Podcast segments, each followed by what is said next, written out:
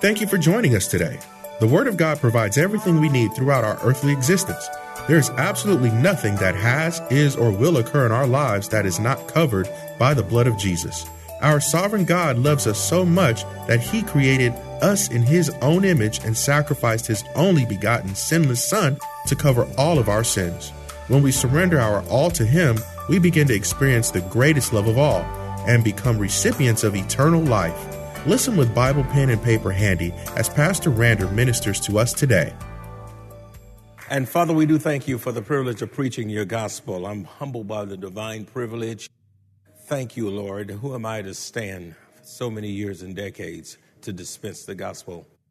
I'm just amazed still that you would use me uh, in spite of myself. Uh, thank you for this blessed privilege. Let those who have ears to hear hear what the Spirit of God has to say.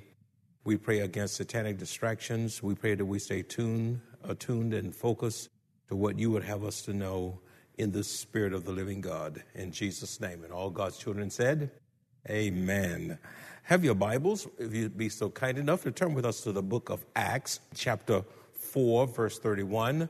We've been dealing with uh, the church and uh, the various uh, purposes of the church. And uh, we started with, with the inauguration of the church, the birth of the church, the characteristics of the church, the fundamentals of the church. We've been doing all of these things because uh, people, as people come in, people need to have an idea of what the church is all about and what does God require of his church. After all, uh, he shed his blood for the church, of which he is the great head. If you turn your Bibles to Acts chapter 4, verse 31, we will label with this text, and we'll also be referencing a number of other texts uh, for our learning and personal edification to the glory of God. The scripture says in Acts chapter 4, verse 31, and when they had prayed, the place where they were assembled together was shaken, and they were all filled with the Holy Spirit and they spoke the word of God with boldness. And from this particular passage of scripture, we want to, preach a message entitled The Power of a Praying Church. The Power of a Praying Church. And when they had prayed, the place where they were assembled together was shaken, and they were all filled with the Holy Spirit and they spoke the word of God with boldness, the power of a praying church. What are the purposes of the church? Number one, the purpose of the church, according to Acts 2.42, is to pray. Uh, the purpose of the church, one of the components of the church, uh, is, is to pray. Acts 2.42 says, and they continued steadfastly. You need to underline that. It's good when you can bring your Bible and use your pen and highlighter and underline. And they continued steadfastly in the apostles' doctrine. Doctrine means teaching. They were steadfast in teaching of the doctrine of the Lord Jesus Christ and fellowship, of which the Greek word is koinonia. It means to have in common. It is, it means to partnership in the breaking of bread, uh, they ate house to house fellowship meals, and it also references the taking of the Lord's Supper, remembering the death, burial, and resurrection of the Lord Jesus Christ. Then, break the scripture down also says, and in prayers. The, the early church was a praying church, a praying church. So, the purpose of the church is to pray. Jesus himself said in Matthew uh, chapter 21, verse 13, It is written, My house shall be called a house of prayer. You know, we, we see church facilities down 1604 and all over, over the places, but how, how often do you hear uh, someone says, that is a beautiful house of prayer. That's a house of prayer. Uh, uh it, it, that's a wonderful description of the church. I see a house of prayer over there. We, that's foreign. We, but, but, but the church is to be a house of prayer. Uh, we, we ought to engage in prayer in the Lord's house. Uh, the church is to be a place that teaches prayer, practices prayer, promotes prayer, prioritizes prayer. I'm amazed that in many of our churches today, there is so little emphasis put on prayer, especially in the midst of a worldwide pandemic. If what we're witnessing uh, in, the, in this time in which we live doesn't move us to pray, then what will? If the coronavirus doesn't move us to pray, the, the, the, the racial unrest doesn't move us to pray, uh, the tearing down of, of statues and burning down buildings and all these things doesn't move us to pray. I just wonder what will move you to pray. Sadly, in many churches, prayer is not priority. They focus on concerts, other churches. Nothing wrong with these things, but that's not the focus of the church. Many focus on drama presentation. Uh, churches are filled and replete with entertainment, social events, amenities, sports, traditions, technology, sensationalism. Many churches focus on self help and feel good messages where people just come out with some kind of fuzzy feelings. Uh, some churches rather uh, focus on politics. Uh, if you're waiting to hear a message on politics here, uh, you're not going to do that. That will polarize the church. I like preaching Jesus because the church will not be transformed through politics. The church will be transformed through the Lord Jesus Christ and Him alone. Do I have a witness out there? Beloved, prayer is essential and must be priority to have a uh, well balanced, to have a strong, well balanced church. Prayer must be essential. Not only is prayer essential, the church is essential. The church is essential. Uh, many things are open. Uh, HEB store is open. Uh, Costco is open. Uh, you have schools or wrestling with opening and all these kinds of things. You have beauty shops and barber shops are open. Uh, I believe we ought to have a place where a sinner can knock on the door and be able to come in. Now, I don't believe we ought to take the, uh, to make light of the virus and all. It is real. We ought to take it seriously and all of that. But if we can follow protocol everywhere else, then we can follow it in the Lord's church. Prayer is essential. You, you saw in, in, in, the worship experience today that we opened up with prayer. You, you saw praying before uh, the offering uh, was received you had a chance to pray on your knees before God. That's what's going to actually fundamentally change America uh, for the better is, is the saints getting on their knees and crying out to God. You, we had that experience, that experience here. You heard me pray before I preach. You're going to hear praying before the benediction.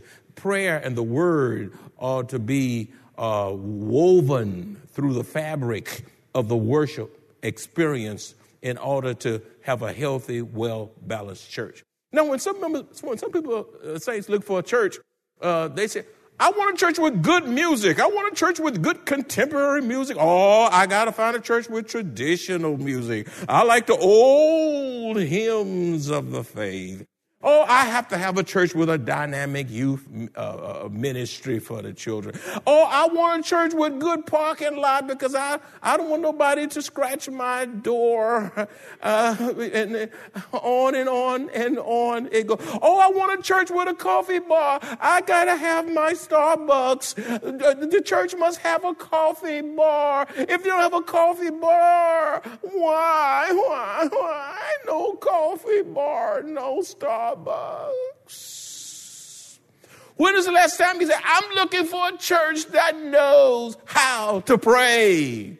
I'm looking for a praying church. I'm looking for a church that's serious about praying to the glory of Almighty God. What is prayer? What is prayer? Prayer is talking and communing with God with reverence and humility. Prayer is talking and communing with God with prayer and humility. God requires that we pray and seek His face. Believers are to pray about everything. There's nothing too big we ought not be praying for, and there's nothing too small. God is concerned about the big and the small, being confident that God hears and He answers prayer. You won't know if God answers prayer or not if you're not praying. Through prayer, God's children speak to Him through prayer, God's children call upon Him. Through prayer, God's children cry out to Him. I love that old song that I, I love the Lord. He heard my cry and pitied every groan. Long as I live and trouble rise, I will hasten to his throne. I like that other old song that said, I need the Lord to guide me every day as I travel along this narrow way. Though affliction oppress my soul, I'm determined to reach my goal. I've got to have Jesus, for I just can't make it by myself. Y'all, y'all hanging with me? And, that, and then it goes on say, every day I pray, pray, pray every day. I got to have Jesus, for I just can't make it by myself. No, no, no, no, no. Every second, every minute, every hour, every day, every week, every month, through the years, come what may, I've got to have Jesus for I just can't make it by myself. And when we pray, we are acknowledging that we cannot make it by ourselves. Do I have a witness out there? Hallelujah to the Lamb of God.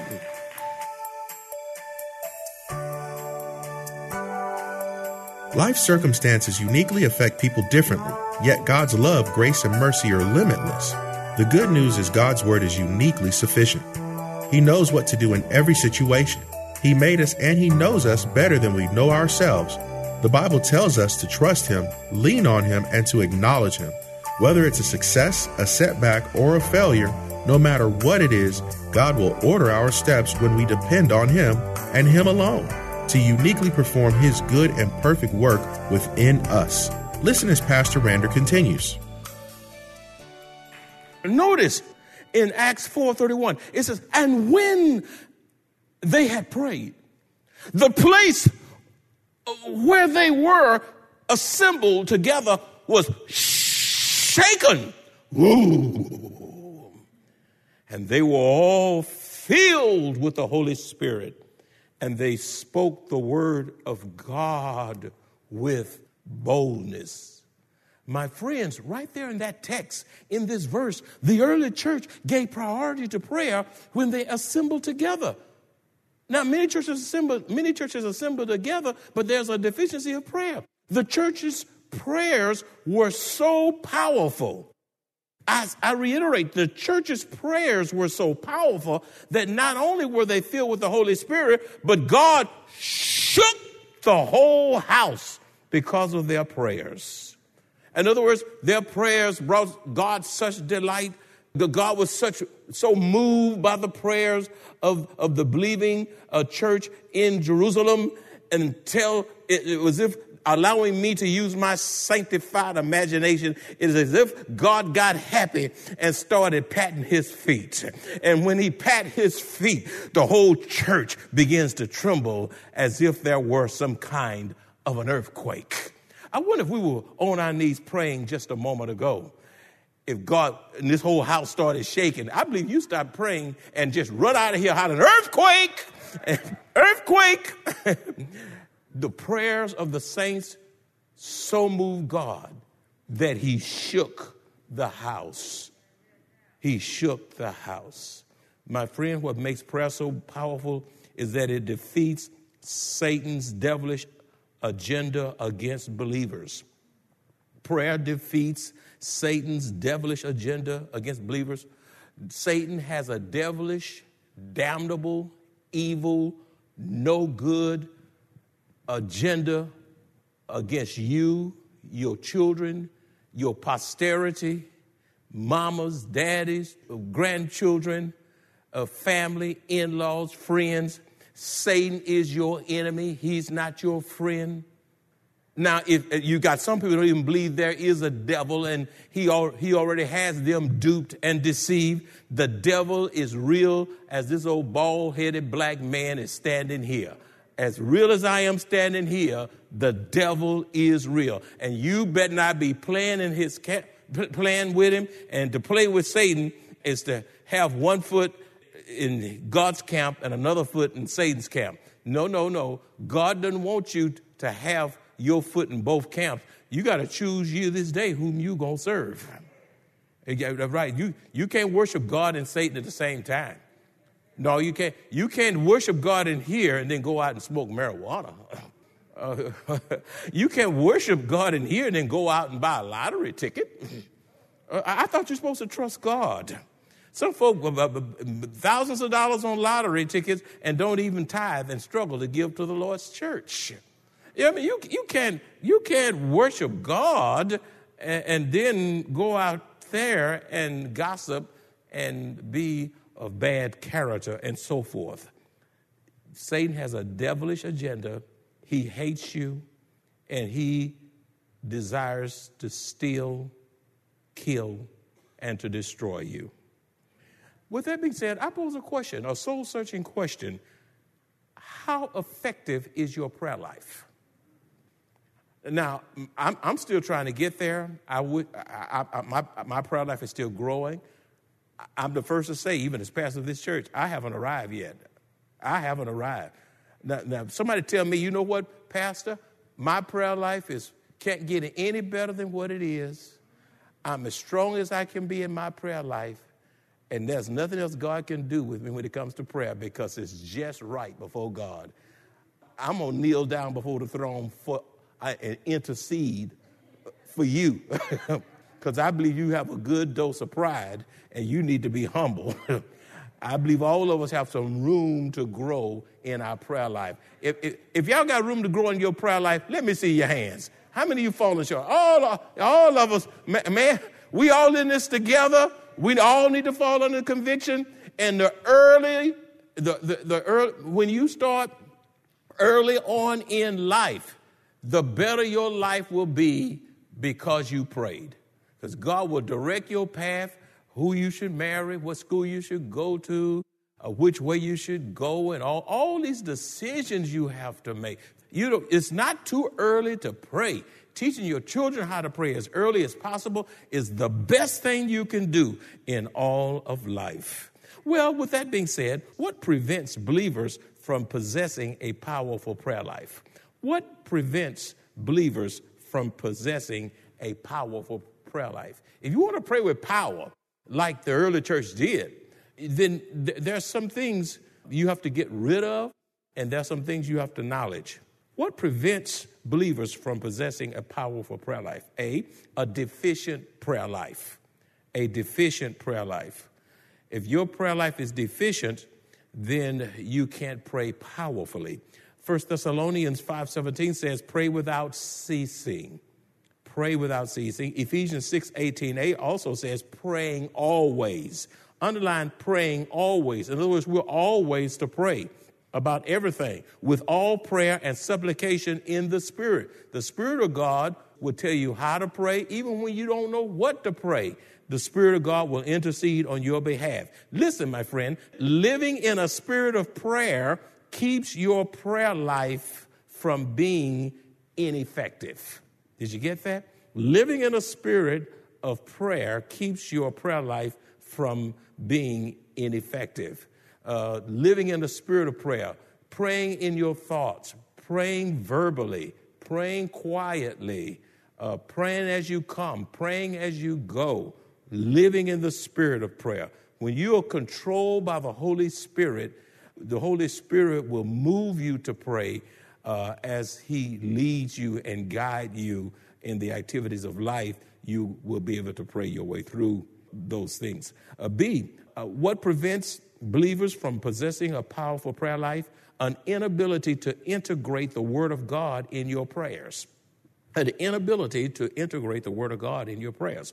Colossians chapter 3, verse 16 says, Let the Word of Christ dwell in you richly in all wisdom.